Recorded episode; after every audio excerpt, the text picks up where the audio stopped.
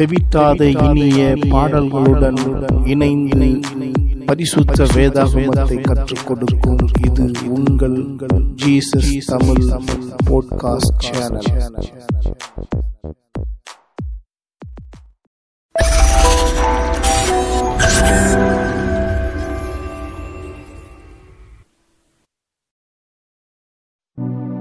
உங்க வசனோ ஏ மனமகிழ்ச்சி, உங்க வசனோ ஏ மனமகிழ்ச்சி.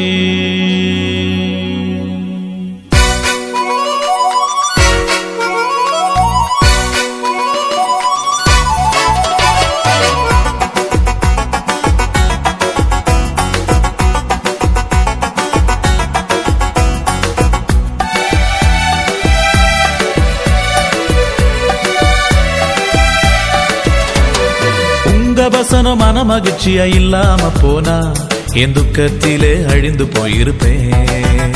அப்பா உங்க வசனம் மன மகிழ்ச்சியா இல்லாம போனா என் துக்கத்திலே அழிந்து போயிருப்பேன். பாதைக்கு வெளிச்சமல்லோ பேதைக்கு தீபமல்லோ, பாதைக்கு வெளிச்சமல்லோ பேதைக்கு தீபமல்லோ. உங்க வசனம் மன மகிழ்ச்சியா இல்லாம போனா என் துக்கத்திலே அழிந்து போயிருப்பேன்.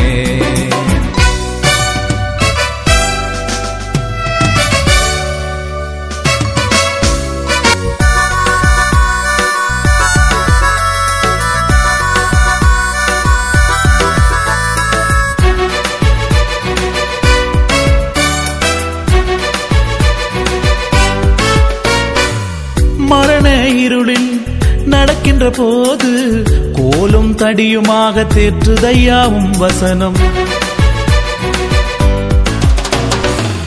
மரண இருளில் நடக்கின்ற போது கோலும் தடியுமாக தேற்றுதையாவும் வசனம்.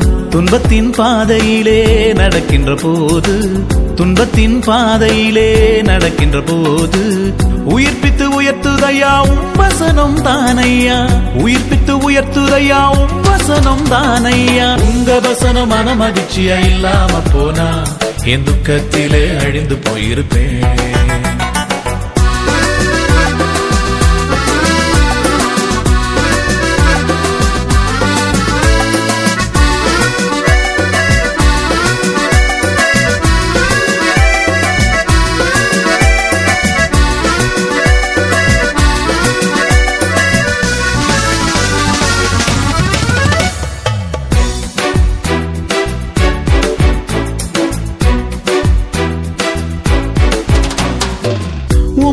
வேதத்தை இரவும் பகலும் தியானம் செய்வதினால் பாக்கியமாய் உயர்த்துதையா.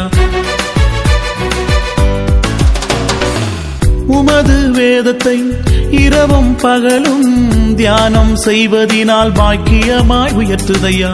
பச்சையான மரமாக இலை உதிராமல், பச்சையான மரமாக இலை உதிராமல் காலமெல்லாம் கனி கொடுத்து உயர்த்துதையாவும் வசனம், காலமெல்லாம் கனி கொடுத்து உயர்த்துதையாவும் வசனம். உங்க வசனம் மன மகிழ்ச்சியா இல்லாம போனா என் துக்கத்திலே அழிந்து போயிருப்பேன்.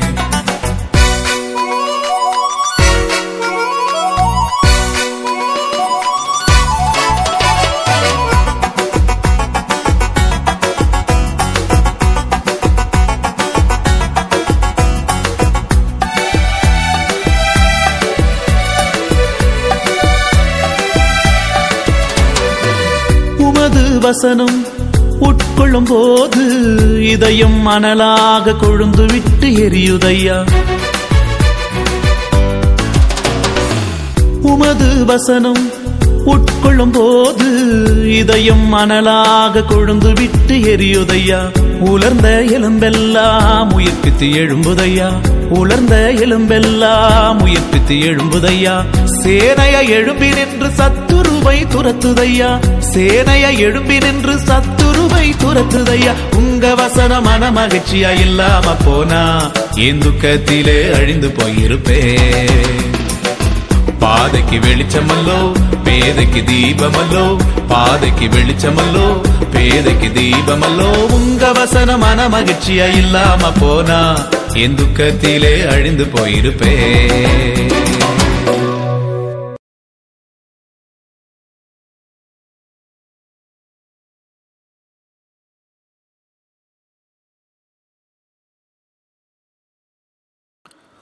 ஆண்டவரும் இரட்சகருமாகிய இயேசு கிறிஸ்துவின் இனிதான நாமத்தினாலே மீண்டுமாக இந்த இரண்டாவது எபிசோடில் உங்களை சந்திப்பதில் மிகுந்த மகிழ்ச்சி. வேதாகமத்தின் இன்ட்ரோடக்ஷன் அறிமுகம் என்கிற இந்த எபிசோடு வழியாக உங்களோடு கூட இணைவதிலே தேவனுக்கு நான் மிகுந்த நன்றிகளை செலுத்தி கொள்ளுகிறேன். இன்றைக்கும் வேதாகமத்தின் முன்னுரையில் நாம் பார்க்க இருக்க போவது முதலாவது காரியம், வேதாகமத்தில் எழுதப்பட்டிருக்கிற அறுபத்தி ஆறு புத்தகங்களை தவிர இன்னும் அநேக புத்தகங்கள் இருந்ததாக பரிசுத்த வேதாகமம் குறிப்பிடுகிறது.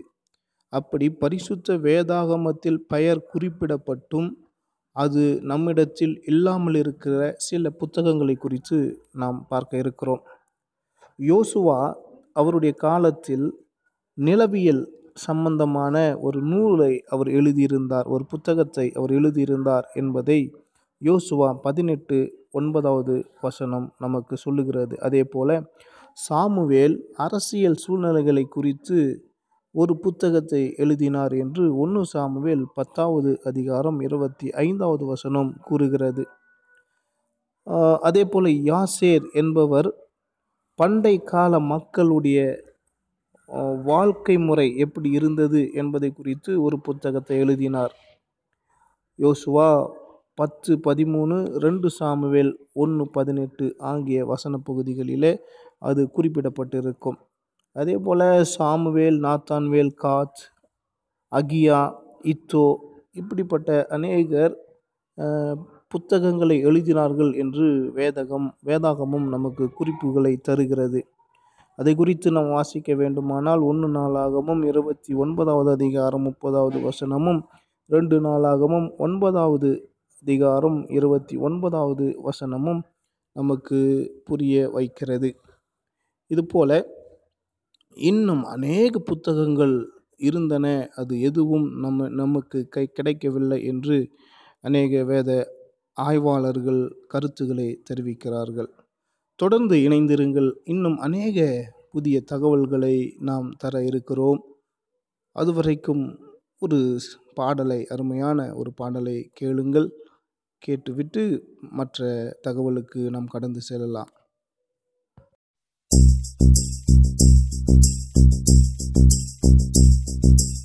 யாக்கோபே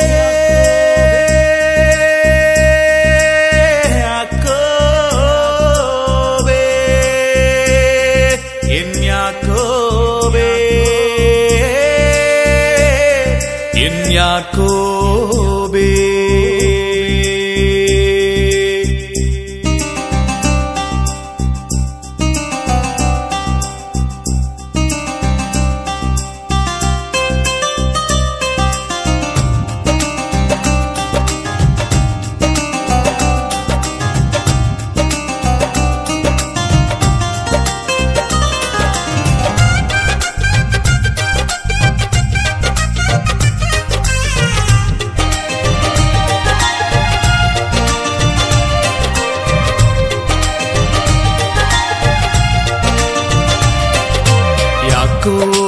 சிறு பூச்சியே பயப்படாதே, நான் துணை நிற்கிறேன்.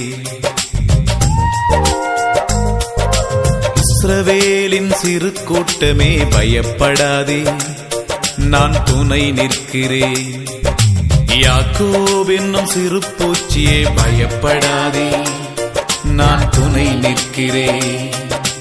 இஸ்ரவேலின் சிறு கூட்டமே பயப்படாதே, நான் துணை நிற்கிறேன். என் யாக்கோபே, என் யாக்கோபே, என் யாக்கோபே, பயப்படாதே, நான் துணை நிற்கிறேன். பயப்படாதே, நான் துணை நிற்கிறேன்.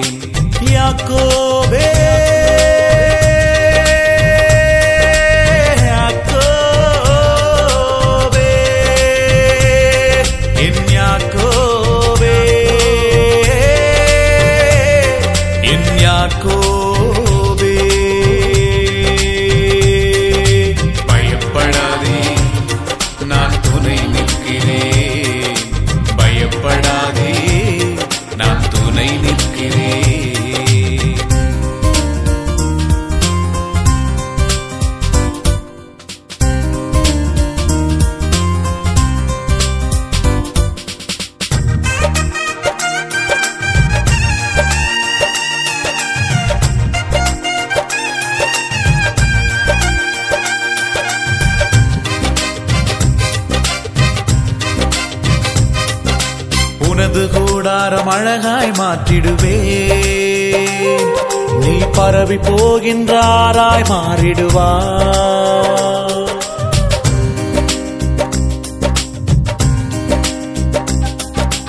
உனது கூடாரம் அழகாய் மாற்றிடுவே,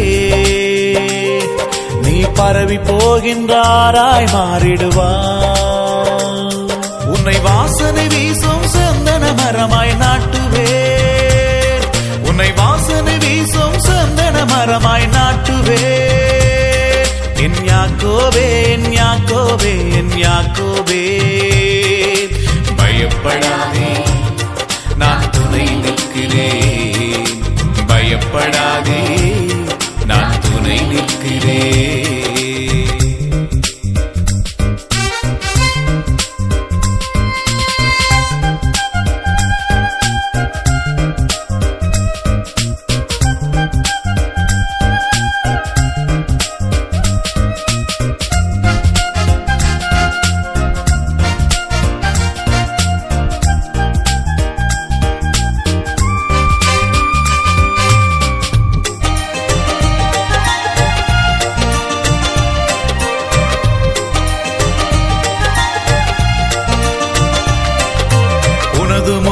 இனி வெட்கம் ஆவதில்லை,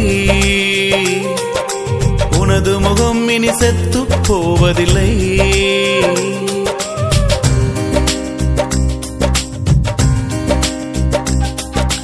உனது முகம் இனி வெட்கம் ஆவதில்லை, உனது முகம் இனி செத்து போவதில்லை. நீ என்னால் என்றும் மறக்கப்படுவதில்லை, மறக்கப்படுவதில்லை. என் யாக்கோவே என் யாக்கோவே என் யாக்கோவே, பயப்படாதே நான் துணை நிற்கிறேன். பயப்படாதே நான் துணை நிற்கிறேன்.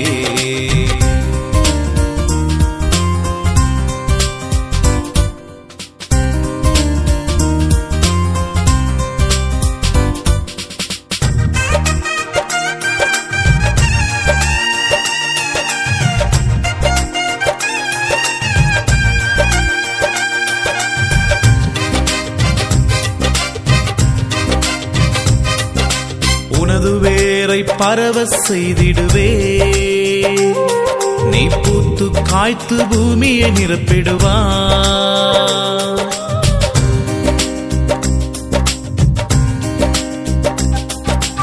உனது வேரை பரவ செய்திடுவே, நீ பூத்து காய்த்து பூமியை நிரப்பிடுவா. உன் தூளை என்னை தக்கவர் யாருண்டு,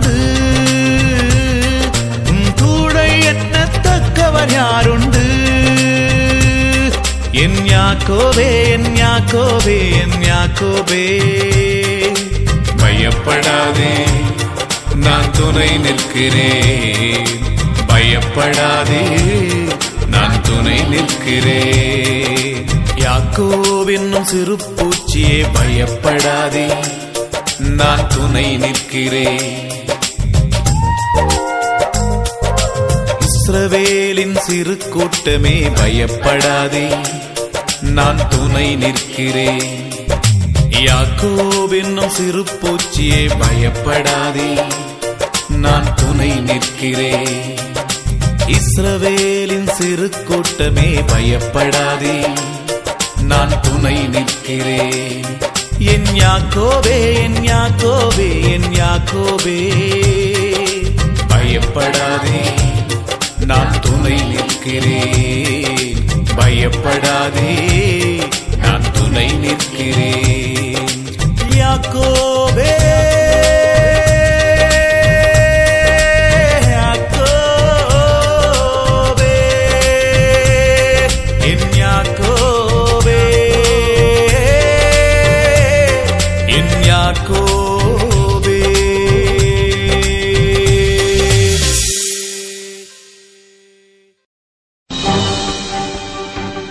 நீங்கள் கேட்டுக்கொண்டிருப்பது Jesus Tamil Tamil podcast channel.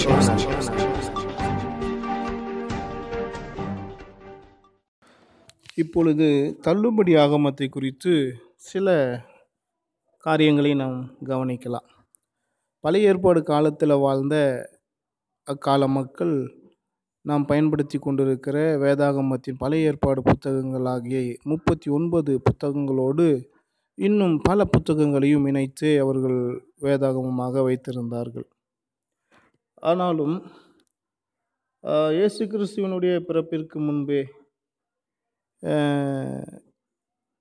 எந்தெந்த புத்தகத்தை வேதாகமத்தில் இணைக்க வேண்டும், எந்தெந்த புத்தகத்தை எல்லாம் வேதாகமத்திலிருந்து நீக்க வேண்டும் என்கிற ஒரு கருத்து வந்து நிலவினது.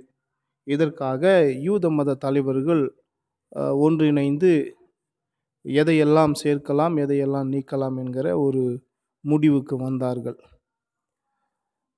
அப்படி வந்த அந்த நேரத்தில் தான் நம்முடைய முப்பத்தி ஒம்பது பழைய ஏற்பாடு புத்தகங்களோடு கூட இணைத்து தொபித்து, யூதித்து, எஸ்தர், சாலமோனின் ஞானம், சீராக்கின் ஞானம், பாரூக், தானியல் இணைப்புகள், மூன்று வாலிபர்களின் பாடல்கள், சூசன்னா, பேல் தெய்வமும் வலு சர்பமும், ஒன்று மக்கப்பெயர், ரெண்டு மக்கப்பெயர், இப்படிப்பட்ட புத்தகங்கள் எல்லாம் சில அடிப்படை விஷயங்களை நிறைவேற்றவில்லை என்கிற ஒரு காரணத்திற்காக, சில முக்கியமான காரணங்களுக்காக, அது தேவனை மகிமைப்படுத்துவதாக இல்லை,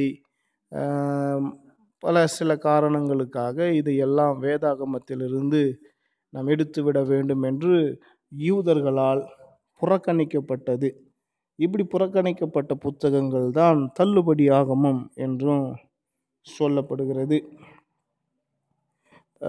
பழைய ஏற்பாடு பழைய ஏற்பாட்டில் நாம் பயன்படுத்துகிற முப்பத்தி ஒன்பது புத்தகங்களும் யூதர்கள் பயன்படுத்துகிற வேதாகமமும் எந்த விதமான மாற்றமும் இல்லாமல் அது ரெண்டும் ஒன்றாகவே இருக்கிறது என்பது தான் சரியானது, உண்மையானது.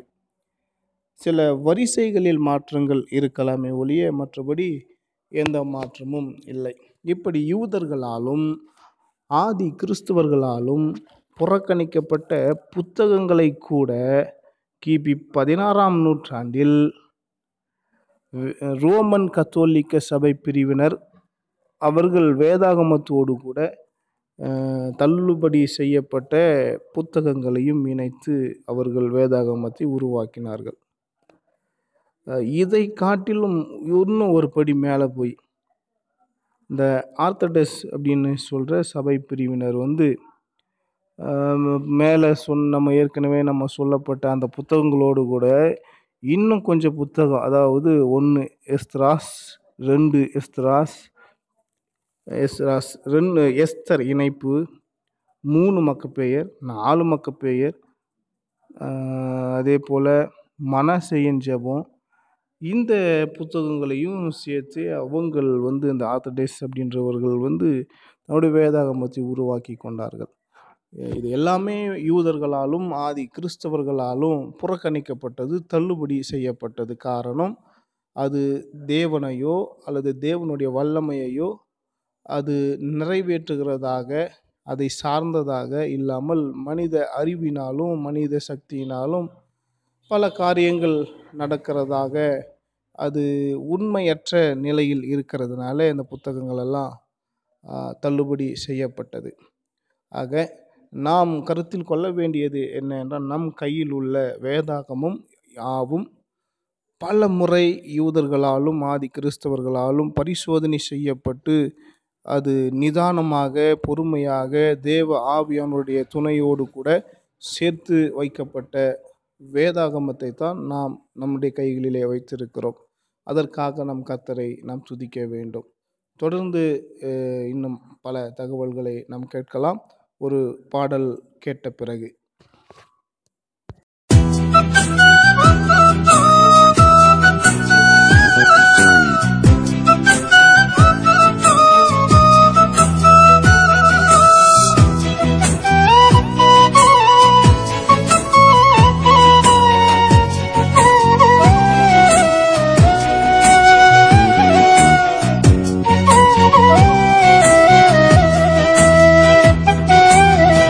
நாசியில சுவாசமுள்ள மனுஷன நம்பாத உன் வாழ்வில் என்னாலும் அவன் என்ன படையம் மாத்திரம். இந்த மண்ண படைச்சானா அந்த விண்ண அளந்தானா, இந்த மண்ண படைச்சானா அந்த விண்ண அளந்தானா. மரணம் தன்னை அழைக்கும் போது அத மறுப்பானா? நாசியில சுவாசமுள்ள மனுஷன நம்பாத உன் வாழ்வில் என்னாலும் அவன் என்ன படையும் மாத்திரம்.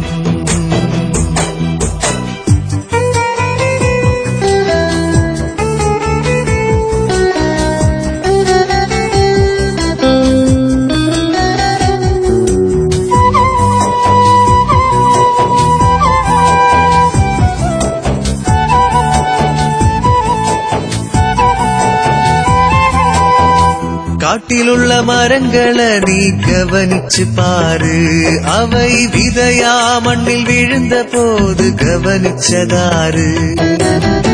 காட்டிலுள்ள மரங்களை நீ கவனிச்சு பாரு, அவை விதையா மண்ணில் விழுந்த போது கவனிச்சதாரு. பெருக்கெல்லாம் தண்ணி பாய்ச்சி வளர்த்தது யாரு, இருக்கெல்லாம் தண்ணி பாய்ச்சி வளர்த்தது யாரு. பாறைக்குள்ள தேரைகளை போஷிப்பதாரு, மனுஷனா இறைவனா யாருன்னு சொல்லு. நாசியில சுவாசம் உள்ள மனுஷன நம்பாதே உன் வாழ்வில் என்னாலும் அவன் என்ன படையும் மாத்திரம்.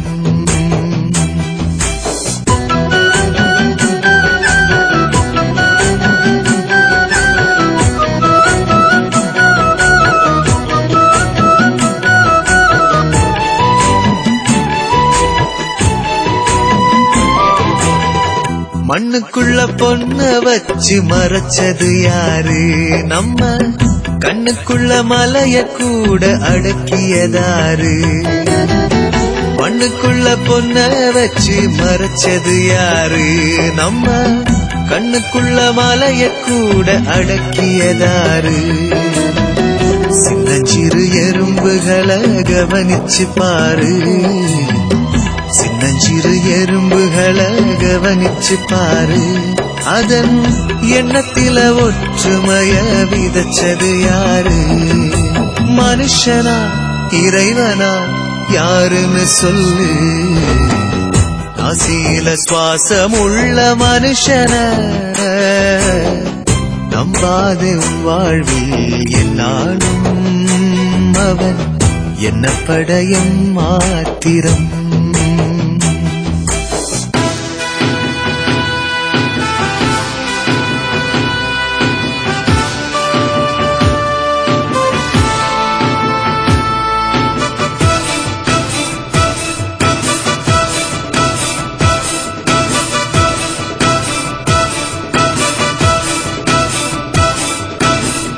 தேவபலம் எத்தனையா பெரியது பாரு, ஒன்ன தேடி வந்த தேவன் அன்பை யோசிச்சு பாரு.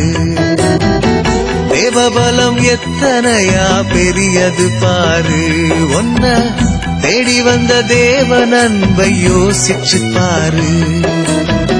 ரத்தம் தந்து ஓ உசுர காத்தது யாரு, தன் தந்து ஓசிர காத்தது யாரு? தன் செட்டக்குள்ள உன்னை வச்சு காத்துக்கொள்வாரு. மனுஷனே அவரிடம் வருவாய் விரைவா. நாசியில சுவாசமுள்ள மனுஷன நம்பாதே உன் வாழ்வில் என்னாலும் அவன் என்ன படையும் மாத்திரம். இந்த மண்ணை படைச்சானா அந்த விண்ணை அளந்தானா? இந்த மண்ணை படைச்சானா அந்த விண்ணை அளந்தானா? மரணம் தன்னை அழைக்கும் போது அத மறுப்பானா? நாசியில சுவாசம் உள்ள மனுஷன நம்பாதே உன் வாழ்வில் என்னாலும் அவன் என்ன படையும் மாத்திரம்.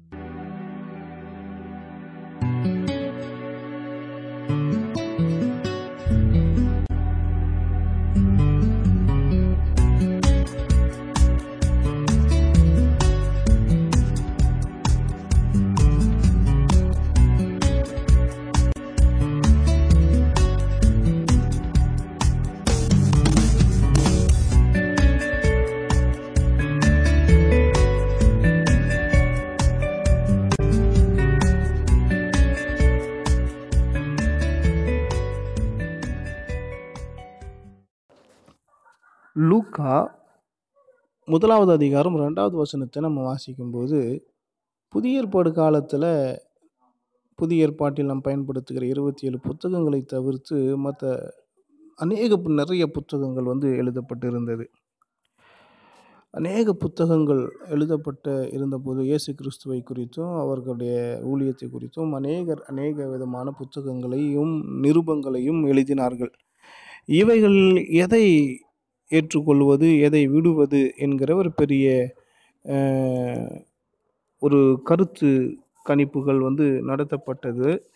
அதில் பார்த்திங்கன்னா ஆதி திருச்சபை தலைவர்கள் பல ஆலோசனைகளை அவர்கள் செய்தார்கள்.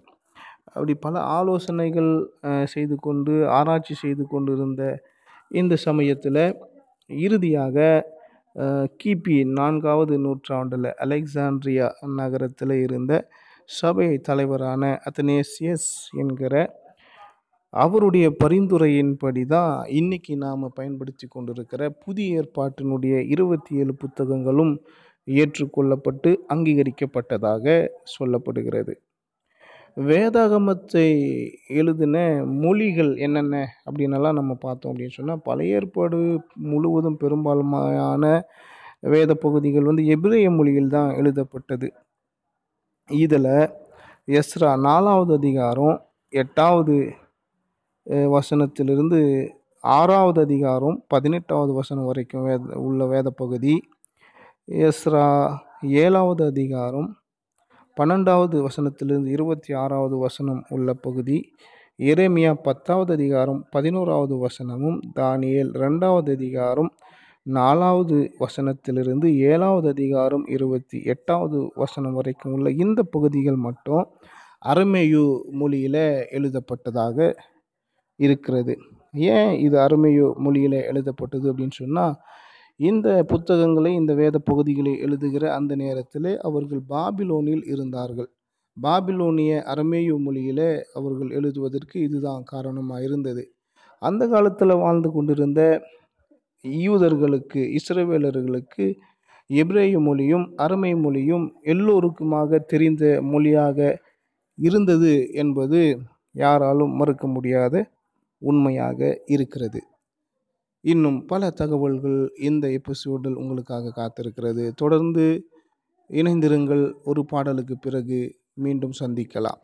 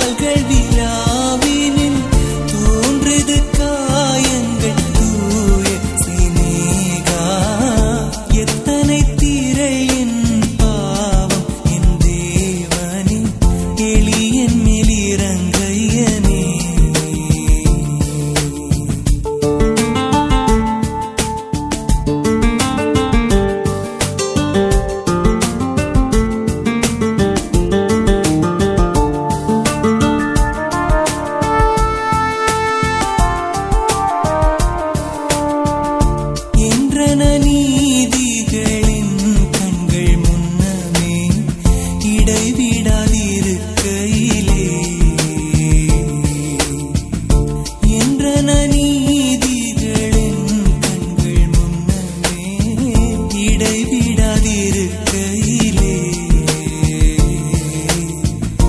உன்றன் மிகும் கிருபை ஓ மிக பெரிதே, உத்தம மனமுடையோ என்னை ஆளும், எத்தனை திரை என் பாவம் என் தேவனே, எளியன் மேல் இறங்கையனே.